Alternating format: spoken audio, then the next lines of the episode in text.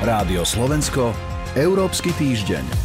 Výbuchy potrubia plynovodov Nord Streamu otvorili v Európskej únii aj otázku, ako je chránená ďalšia kritická infraštruktúra. Pozrieme sa na to v Európskom týždni a aj na to, ako chce Brusel stropovať ceny ropy.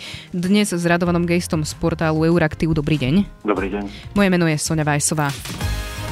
Rádio Slovensko, Európsky týždeň. Komisárka Európskej únie pre vnútorné záležitosti Ilva Johanssonová hovorí o varovnej výzve a chce záťažový test kritickej infraštruktúry v Európe. Európska komisia avizuje, že zavedie bezpečnostný monitoring. Ako by to malo vyzerať? Sú známe nejaké detaily? Hneď na úvod je treba povedať, že už od roku 2008 má Európska únia smernicu, ktorá okrem iného zavezuje členské štáty, aby každé 4 roky robili takéto záťažové testy kritickej infraštruktúry, aby ju identifikovali a zároveň, aby každé 4 roky pravidelne skúmali, či je nejakým spôsobom ohrozená a čo by to ohrozenie mohlo širšie spôsob, uh, vyvolať. No, sú tam dva problémy. Prvým problémom je, že očividne sa tá smernica veľmi nenaplňala.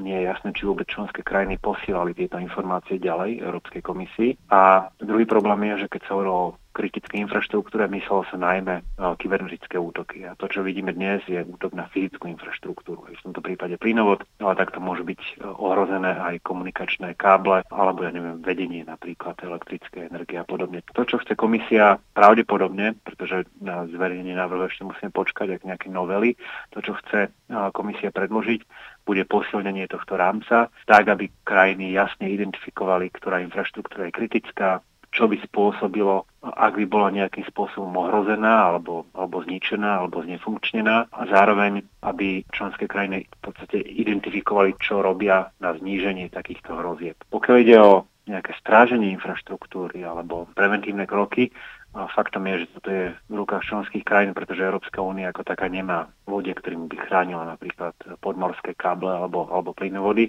Na to vyzvala aj e, eurokomisárka Ilva Johanssonová. Povedala, že komisia teda kontaktuje všetky členské štáty, aby otestovali svoje zariadenia. Tak, v podstate v tomto prípade na európskej úrovni môže prebiehať maximálne taká koordinácia. A potom je veľmi dôležité, keď sa bavíme o nejakej fyzickej ochrane, koordinovať a hľadať spôsoby spolupráce so Severoatlantickou alianciou, keďže väčšina členských krajín Európskej únie sú členskými krajinami NATO.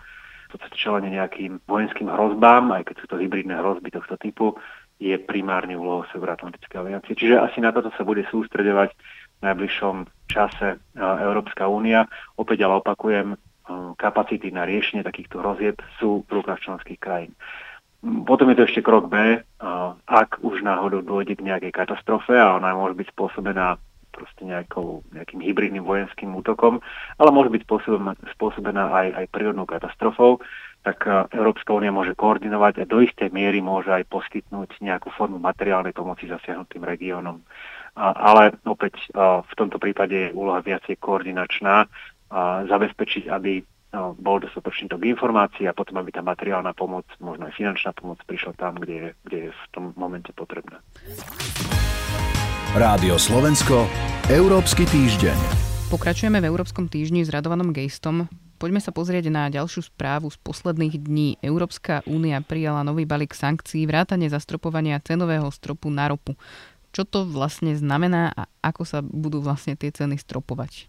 Cenový strop znamená, že Európska únia de facto zakáže, aby sa ruská ropa, alebo bavíme sa na ruské rope, aby sa ruská ropa kupovala za vyššiu cenu, ako bude nejaké stanovené maximum, respektíve možno tam bude nejaký, nejaký interval, v ktorom sa bude musieť tá cena pohybovať.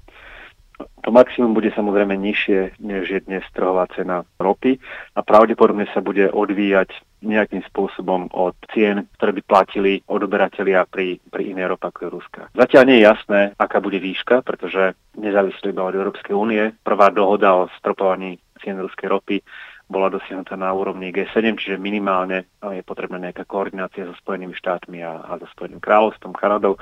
Čo ale vieme je, že nemalo by sa týkať iba tej ropy, ktorá je dovážaná ropovodmi do Európy, ale malo by sa to týkať aj ropy, ktorá je transportovaná, prepravovaná tankermi.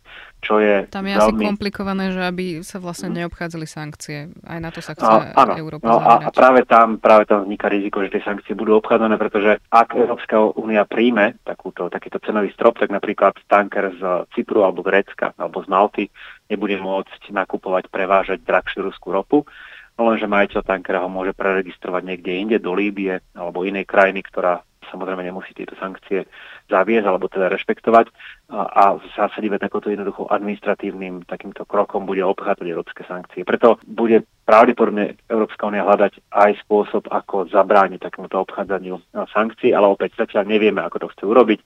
Ale platiť by to malo od decembra, pokiaľ sa Platiť by to malo od decembra a dovtedy bude musieť prísť Európska únia s nejakým nejakým riešením, lebo v opačnom prípade jednak to hospodársky poškodí krajiny, pre ktorý je taj, tento lodiarský priemysel veľmi dôležitý, a to je teda najmä Grécko, Cyprus, Malta, a jednak tie sankcie budú neúčinné, pretože také isté množstvo ruskej ropy sa bude vyvážať len pod inými vlajkami a Rusko bude stále inkasovať tie isté peniaze. Napriek tomu Brusel očakáva, že Rusko by mohlo prísť o 7 miliard eur. Vie sa, aké dôsledky môže mať toto opatrenie na krajiny Európskej únie? Hovorí sa o tom? Je nejaký predpoklad?